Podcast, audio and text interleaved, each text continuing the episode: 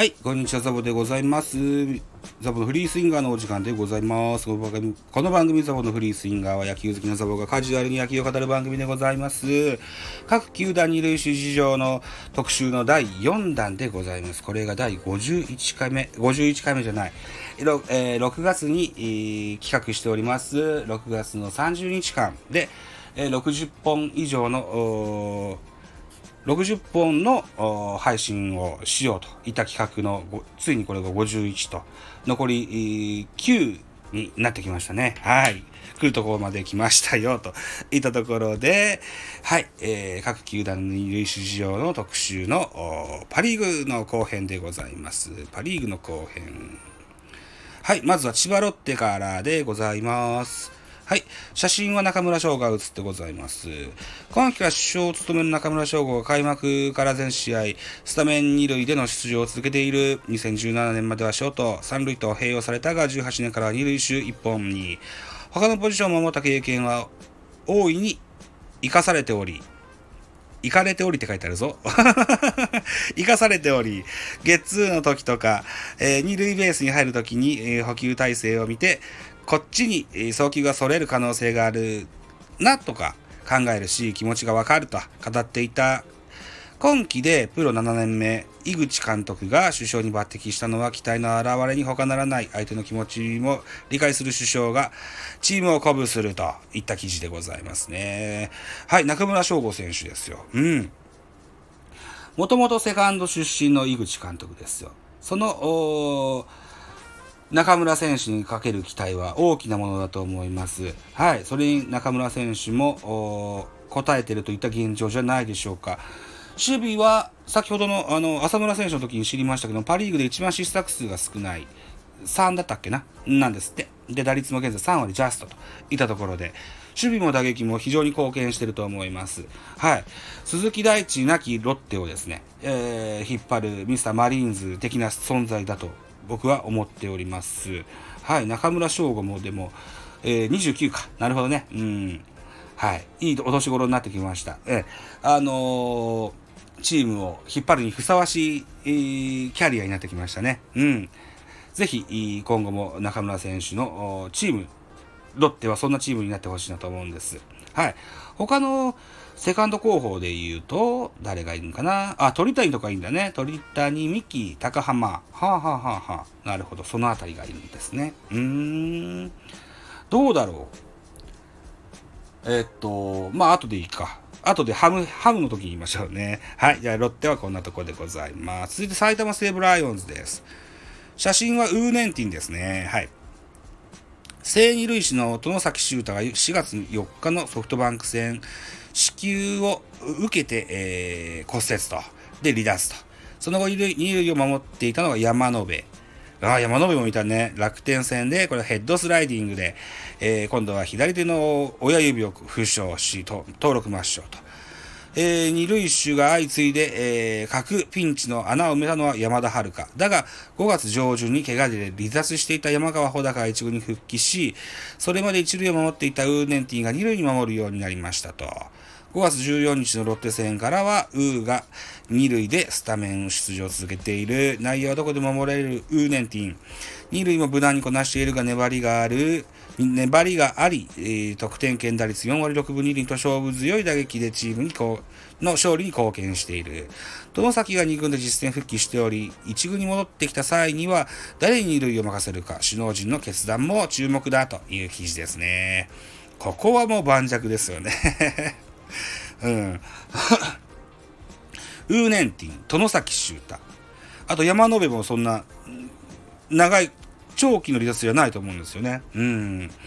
あとは山田遥もいるしね。うん。誰を守らしても良さそうな、そんなイメージもありますけども、打撃の好調さを見ると、やっぱりウーネンティンがセカンドで、で、えっと、どこでも守れる殿崎修太は外野とかでもいいのかな、なんていうふうに思いますね。うん、どうなんだろうな。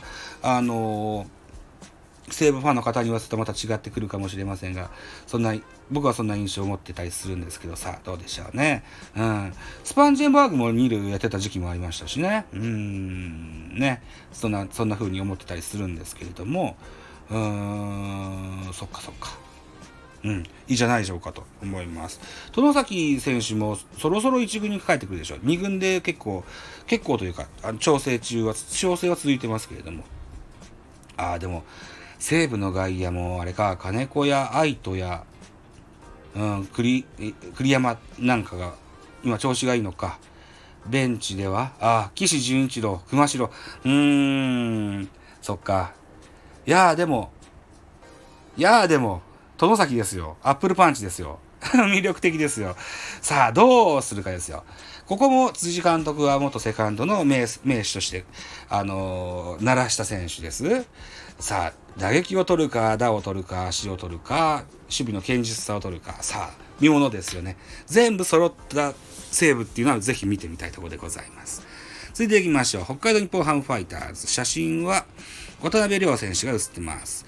正二塁の定定位置は今季も渡辺亮が担う68試合中59試合でスタメン出場する渡辺に続くのは杉谷拳士の7試合、高浜裕二の2試合で二塁手の起用は3人のみ。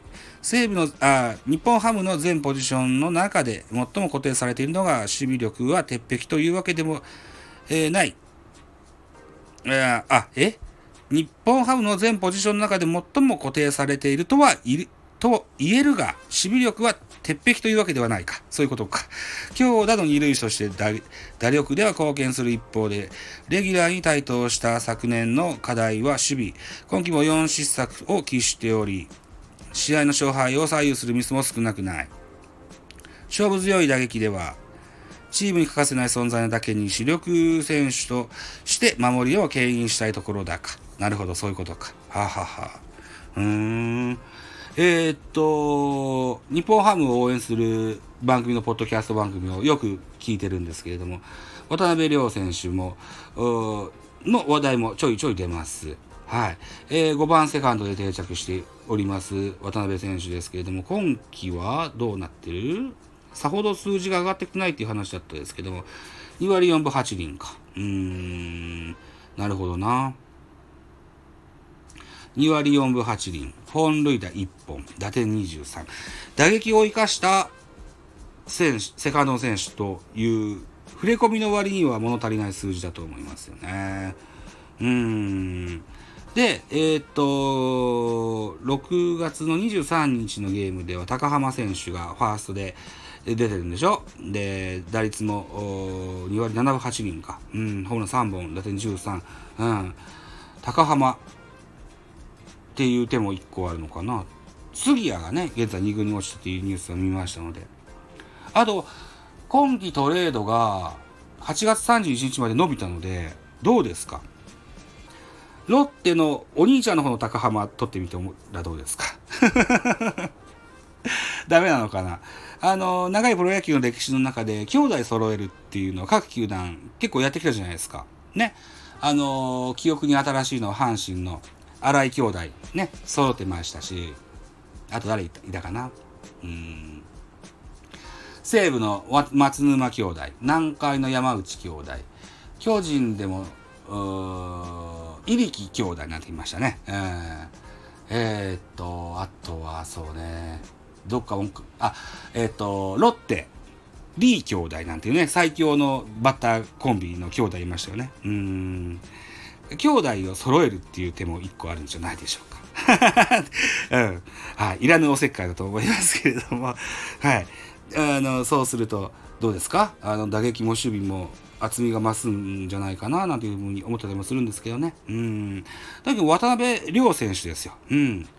もうちょっと打たんといかんね。うん。5番でセカンドですよ。ある程度守備には目をつぶるっていう気概があると思うんですけれども、打撃はこれでは、ね、あその魅力も半減しちゃうんじゃないでしょうか。ね。はい。渡辺選手も、あの、打撃が開花するようになるとね、あの、日本ハムの、日本ハムの調子のバロメーターも上昇気流に乗るんじゃないかというふうな印象もあったりします。はい。さあ、といったところで、ナビル頑張れといったところで以上でございます。各球団の二塁手事情、これで完結でございます。第1弾は巨人、阪神、ヤクルト。第2弾は中日、広島、ベイスターズ。第3弾は楽天、バファローズ、ホークス。第4弾は、えっ、と、ロッテ、西武、日本ハムと、全球団網羅してみましたが、さあ、皆さんはどうお考えでしょうかといったところでございまして、お時間でございます。はい。えー、ザボのフリースインガー。えー、ワットスタンドベフェブの他にですね、ポッドキャスト番組ベースボールカフェキャン中世ラジオトークポッドキャスト番組ミドル巨人軍、ノートザボの多分多分アンカーを中心に各種ポッドキャスト配信中、D 弁など、配信番組多数ございます。フォロー、いいね、ギフトお願いいたします。また、匿名でコメントできる Google フォームと質問箱をご用意してございます。ぜひお気軽にご利用ください。あと、ハッシュタグザボとつけてね、ツイッターしていただきますと、後で英語を指します。何卒絡んでやってくださいね、と。また、えー、いうことでございます。ではまた次回でございます。バイチャ